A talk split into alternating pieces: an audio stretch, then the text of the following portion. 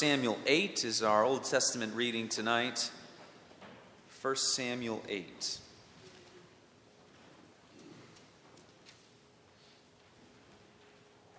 We'll look at this account of Israel's history. They're demanding a king. And then just a few verses from Matthew chapter one, and then we'll read together the responses of uh, Lord's Day eleven, page eighteen, the back of your blue hymnal, as we consider together those questions and answers for tonight's sermon.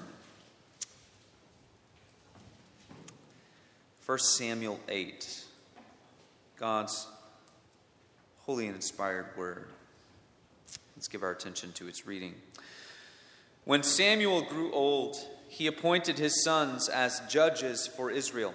The name of his firstborn was Joel, and the name of his second was Abijah, and they ser- served at Beersheba. But his sons did not walk in his ways. They turned aside after dishonest gain and accepted bribes and perverted justice.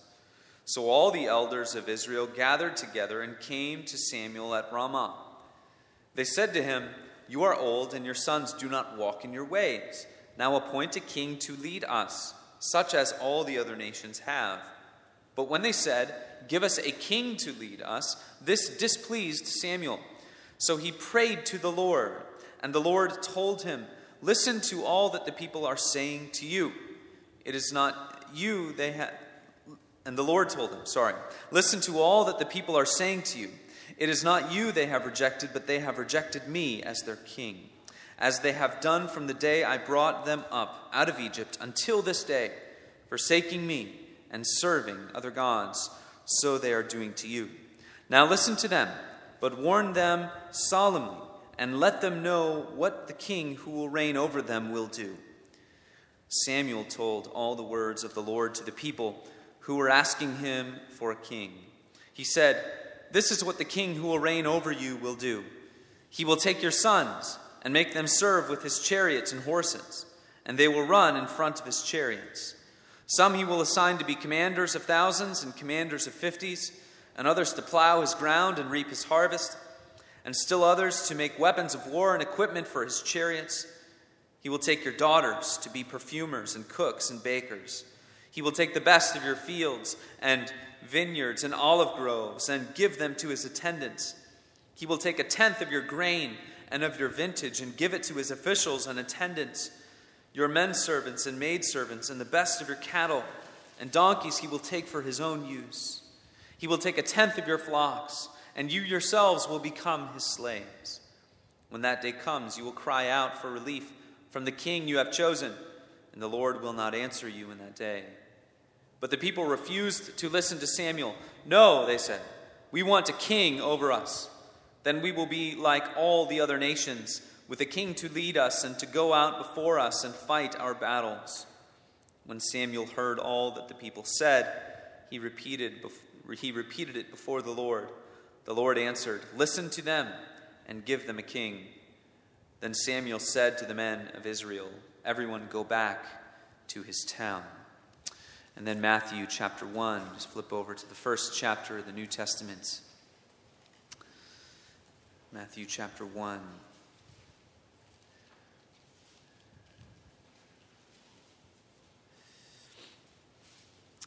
Verses eighteen through twenty-one.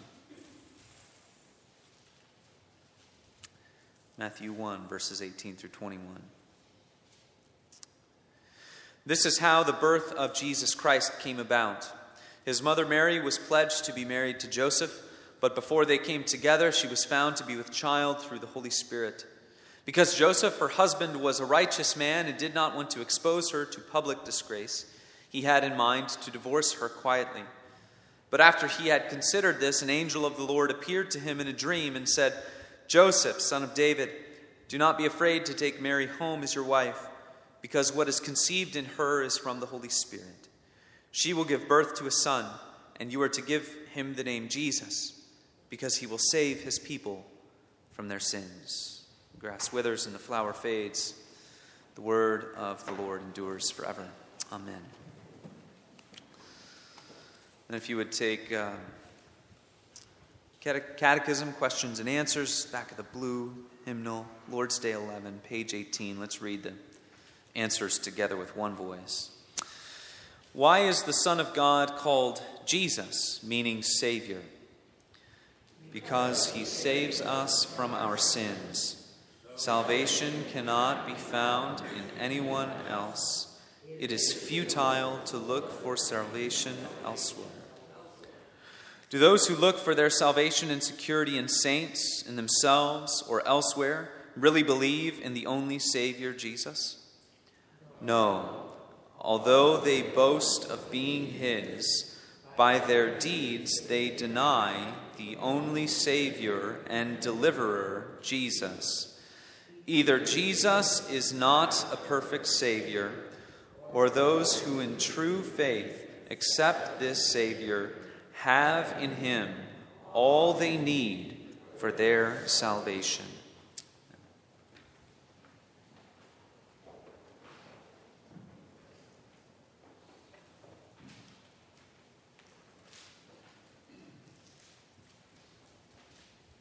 I was thinking about the challenge of the doctrine of providence we talked about last week, Lord's Day ten, and, and how the Christian life is so much about trusting in the God who is in control and understanding that all of the things in your life, they, they may taste bitter, but the fruit of them is sweet. And we talked about that at, at great length yesterday, and or last week, excuse me. And and of course, there is there is a challenge there, and there is another challenge to our faith in this doctrine that Jesus provides all that we need for salvation. Number one, and number two, the salvation that he provides is beyond anything we could possibly imagine.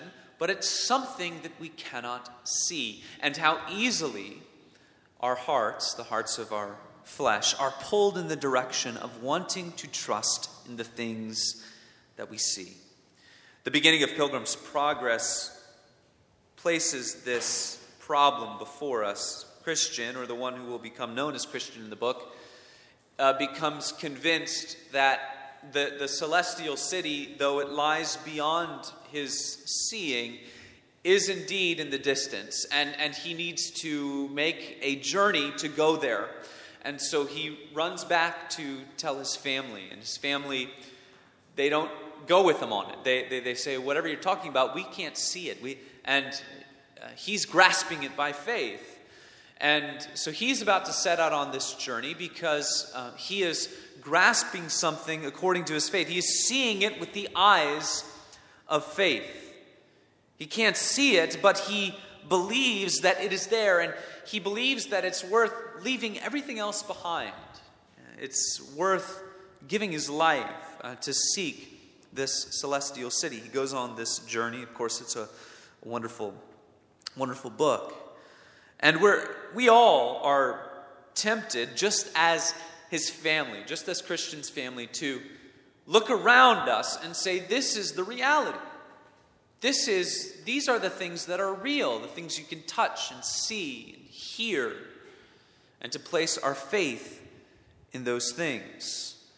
But because we are tempted to put our faith in the things that we see, we must remember that God has saved us from something we cannot see, and he has saved us to something we cannot see. First Samuel chapter eight illustrates this problem of lingering sin, indwelling sin, perfectly in the heart of man.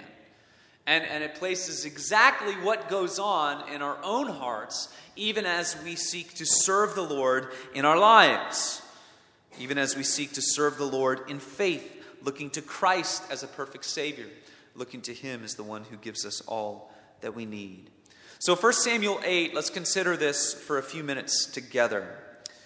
The first thing that we see is Israel's demand. First Samuel, a time of great uncertainty for Israel. Up until the death of Samuel, you kind of, you've got Israel being ruled by judges, but it's obviously a transitional book from judges uh, to the monarchy, to the kingship.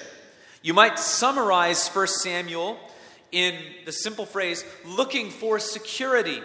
They want to be secure. They, they want judges who are going to do well, or they want a king who's going to rule over them. Uh, they want strong human leadership. Eli and Samuel both were good judges. Both of their sons are, uh, both sons of both, the sons of both men are awful. So the people end up demanding a king. Now, most people read that and they see the reaction of Samuel. Samuel's displeased. They've asked for a king. Uh, and most people say that on its face, Israel should never have asked for a king. But it's interesting. Deuteronomy seventeen tells us that uh, God makes provisions for a king in Israel. There was going to be a time, no matter what the nature of Israel's request was, that there would be a king ruling over them. And so we read in Deuteronomy seventeen, says, "When you come to the land the Lord your God is giving you, and you possess it and dwell in it, and then say, I will set a king over me like all the nations that are around me, you may indeed set a king over you, whom the Lord your God will choose. One from among your brothers you shall set as king over you. You may not put a foreigner over you who is not your brother.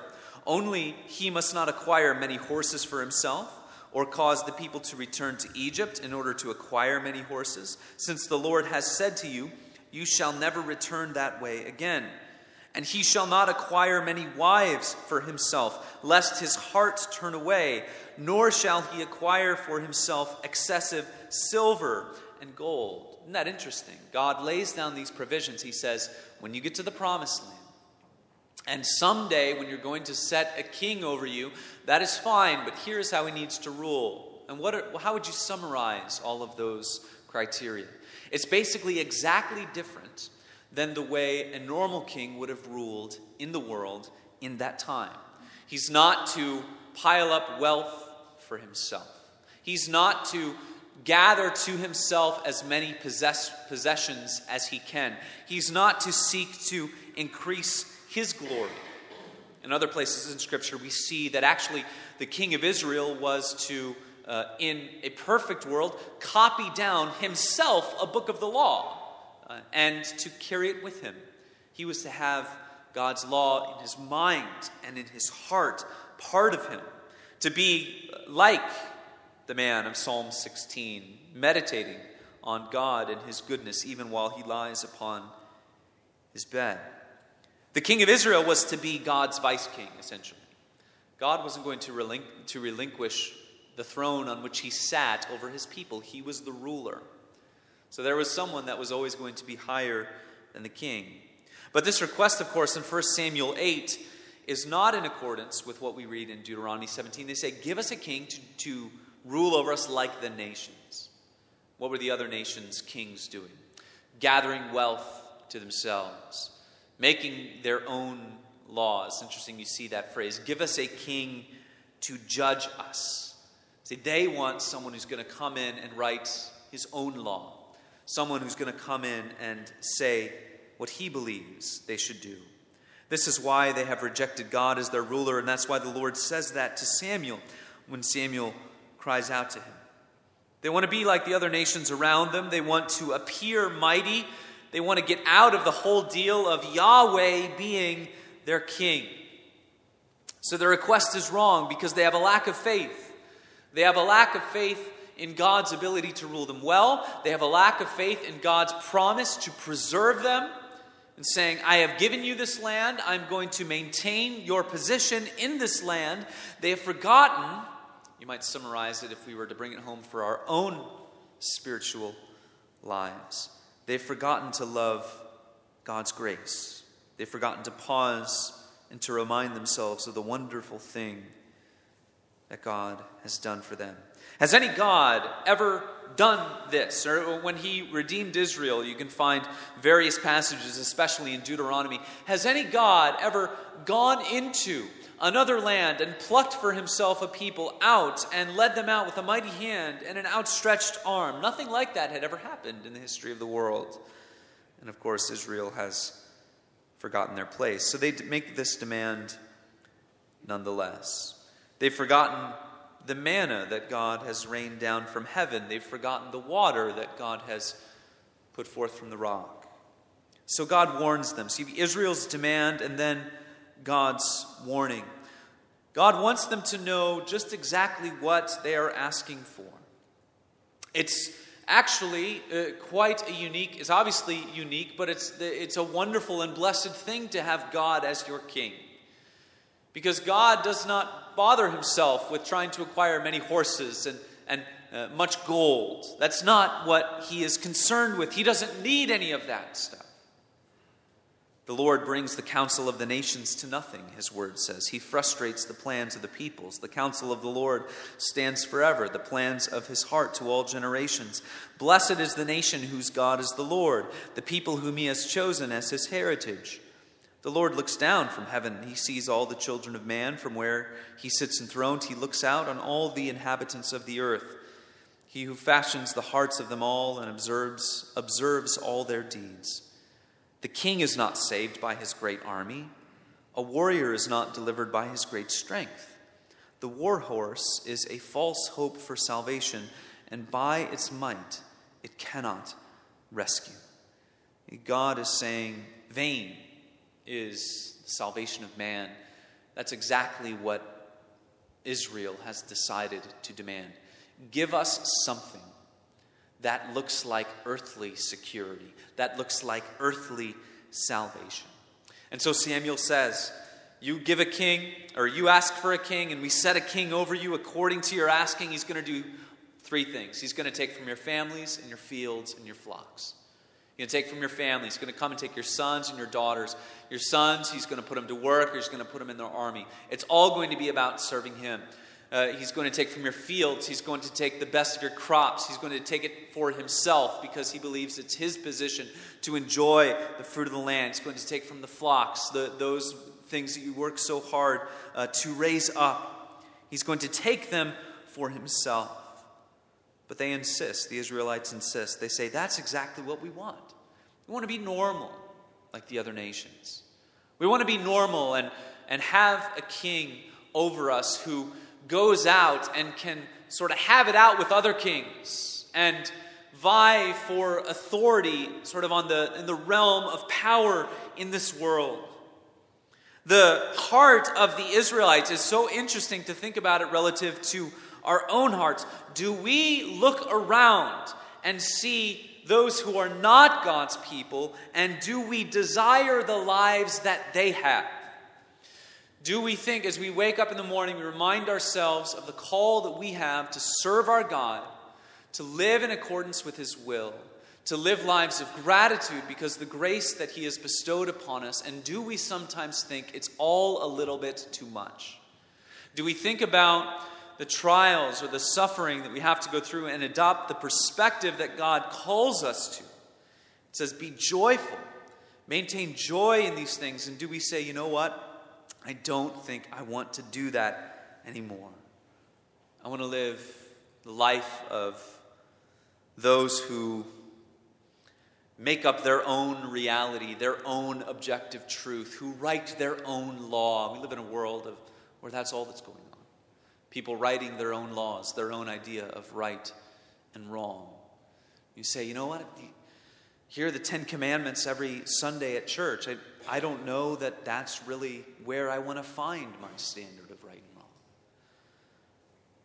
We know what's going to happen. You, you go out and you start living according to the way uh, the world, the flesh, the devil would tell you to live. What's going to happen? The, the, the goodness, the flourishing of your life is going to plummet.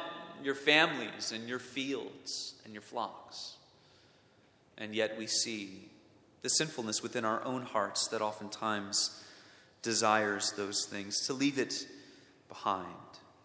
What a warning from God, and what a warning to us in this passage as we see exactly uh, what happens even in the history of Israel. Uh, Israel's warning, or Israel's demand, God's warning, then God's solution. God's solution. Of course, uh, the first king of Israel was Saul, and he was a tailor-made king.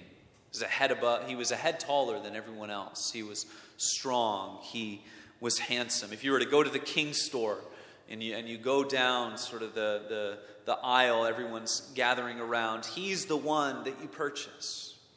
They said, this is the one who's going to lead us like all of the other nations. Saul, of course, was a, a failure as a king in Israel. And then comes a man after God's own heart, David. And uh, David is a wonderful king, but David himself fails and falls. And by the end of his life, his whole household is kind of coming apart. Solomon comes after David. Solomon is very wise, a good king in many ways, but he fails as well. After Solomon, really the whole kingship becomes a disaster. And it, it, it leads us into the voice of the prophets, where there is this promise that there will be one who comes, who provides the security that was so desired back in First Samuel. That security, that, that contentment is promised in so many ways. But what's interesting is that when you get to the fulfillment, when you see it in Christ, all of a sudden, it's that exact same problem. You read the Gospels, and the religious establishment in Israel is saying, Jesus, uh, are you the Christ? Are you the one who was promised? You need to show your power. You need to show your strength. Show us that you're going to overtake Caesar. Many times in the Gospel of John, of course, even as we've read, they say they, they were rushing to make Jesus king, and he escaped their grasp. One of those voices of the prophets is in Daniel chapter two. It says, in the days of those kings, the God of heaven will set up a kingdom that shall never be destroyed, nor shall the kingdom be left to another people. It shall break in pieces all these kingdoms and bring them to an end, and it shall stand forever. Now, if we are going to be like Israel in First Samuel eight, demanding the kind of king that they are demanding, and we read that passage with those eyes, what we say is the Messiah is going to be like an earthly king that has never been seen before. His glory, his majesty, his strength, his army, all of those things are going to be way off the scale. And our kingdom is going to be the greatest. But reading those prophecies with Christ-centered, with a Christ-centered lens, of course, shows us that Jesus came to be a different kind of king, to give a kind of security that goes beyond what we might have otherwise expected. You will call him Jesus because he will save us from our sins. Acts four, and there is salvation in no one else, for there is no other name under heaven given among men by which we must be saved. Men will trust in chariots and horses, but God's people are to trust in the name of the Lord and to trust that what he says about salvation is true. What does the system of saints in the Roman Catholic Church teach us? What, what is the, the, the, the vast complex of things about the, the Virgin Mary and the Roman Catholic Church teach us? It teaches us something about the heart of man. Roman Catholic error is similar to the superstition and unbelief that you can see all around you, all around you in the world. People trust in what they see. They find security in what they see. And God says, what I want from my people, not that you can't find some measure of security, or joy, or happiness in the things that God gives to you, but what God wants from his people is to, above all, put their faith and their trust in Christ alone, and to trust that he saves you from your sins, and that salvation goes beyond anything you could have in this world. And thus you are filled with, as we've been talking about recently, contentment. You are filled with trust in God's providence. Psalm sixty, verse eleven, grant us help against the foe, for vain is the salvation of man. You think about the trials of your life. Richard Sibbes, Puritan, says this: this is why they are called trials, so that a man can know what kind of metal he's made of. Um, when we go in the fi- through the fire and we're tempted to start trusting in other things, when Israel was faced with the reality of whether it be the Philistines or other nations that were uh, sometimes closing in on them. And you can read up until First Samuel eight, what is God doing? God is going out before them. He is fighting their battles. He's ensuring that they remain in the promised land. And yet still, they are saying, we want a king to rule over us. So that brings us then to the challenge of gospel faith. The challenge of gospel faith.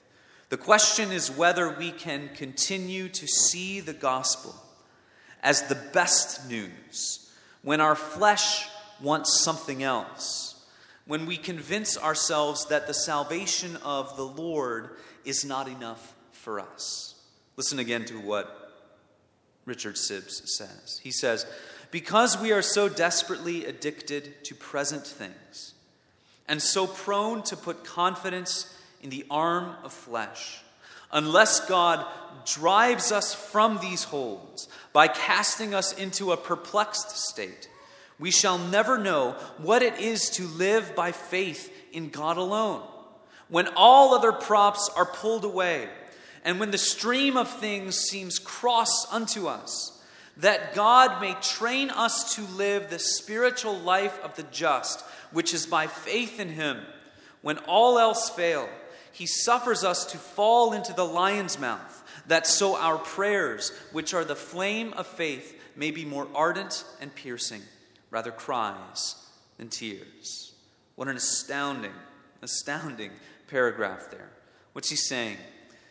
He's saying that, number one, we're addicted to earthly things. He's saying this as a seventeenth century pastor. Imagine what he would say uh, living in today's world. We are so prone to put confidence in the arm of flesh. So what is God going to do to his people? He's going to chisel away our uh, the, the, the proneness we have to trust in those things. He's going to work on us. He's going to put us in the fire. He's going to refine us. He's going to melt those things away so that we trust in him alone and so that we live the life of the just. He brings us into a state of perplexion and confusion unto what he is doing. Why? So that we can be reminded that we are to trust in him alone. So that we are to be reminded that we are to take comfort in Christ alone. Because he saves us from our sins. Because at the end of it all, what do you need to be worried about? Whether or not you are reconciled to the God of the universe. And God has shown us so clearly in his word, in Christ you are reconciled to me. And in Christ I have given you an inheritance that is uh, more imperishable than gold or silver. And it's more valuable than those things. And it's laid up in heaven for you. So live according to that. And then, of course, as he does so, what does he want? What does God want when uh, we are brought into these trials, these times of great suffering, when all the things we're tempted to trust in are ripped away from us? It's probably how Israel would have felt in the exile, right? All of the props of their faith in present things was stripped away. And so they had to trust in God. And when we are brought to that same place, what happens? Our prayers, which are called there the flame of faith, what does that mean?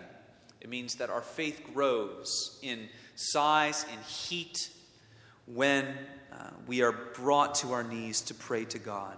Our prayers may be more ardent and piercing, rather cries and tears. Because of Christ, brothers and sisters, God saves us to something. He does not save us from something. He doesn't promise no hard times. He actually promises there will be hard times. God does not generally save his people from death. He saves them to his kingdom. This is what Paul says in Second Timothy chapter four. The Lord will rescue me from every evil deed and save me safely into his heavenly kingdom. What a wonderful little verse. I've been finding there's so many little gems in Second Timothy. The Lord will rescue me from every evil deed and save me into his heavenly kingdom. To him be the glory forever and ever. And when you grasp that, when you hold on to that and when you take your refuge in Christ alone and you're trusting in Him alone, it becomes just a natural thing, a joy-filled thing to serve the God who has given you this. No matter what the circumstances, in good times and in bad. I'll end tonight by quoting once more Sibbes and how he brings us to that same exact realization. Uh, to serve this God who has done all these things for you. He says this: observe how complete God's favors are to His people.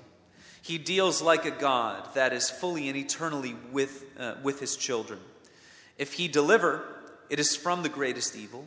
If He preserve, it is to the greatest good. Who would not serve such a master? Oh, the baseness of the vile heart of man that is a slave to inferior things, and afraid to displease men, never considering what a blessed condition it is to be under the government of a gracious God that will keep us from ill, if it be for our good forever, outwardly from evil works, inwardly from the terrors of an ill conscience, that will preserve us here in the world and give us heaven when we have done. I beseech you, let this complete and full dealing of God quicken us to a holy courage and constancy in His service. Holy courage and constancy. That's what we are to be brought to when we come face to face with the gospel. When we come face to face with the Lord Jesus Christ, who saves us from our sins, who is a perfect and complete Savior. And you see the heart of man wanting to put faith in something else. Saints, superstition, things of this world. Put your faith in Christ.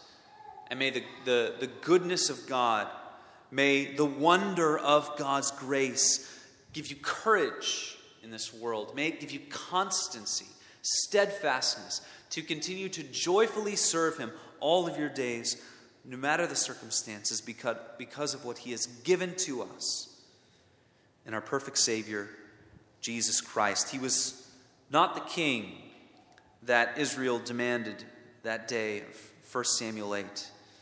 But he was a king far better. He was security far better than they ever could have imagined. We thank God that He was pleased to send such a king and to send such a Savior for us. May we trust in Him always. Let's pray. Heavenly Father, we thank You and we praise You for Christ, the one who was slain and yet now stands in victory. The curse of sin has lost its grip on us who trust in Him. And so we thank You for that. And we ask, O great God, that You would be pleased to encourage us and keep us in Your service each and every day for Your glory. In Christ's name we pray. Amen.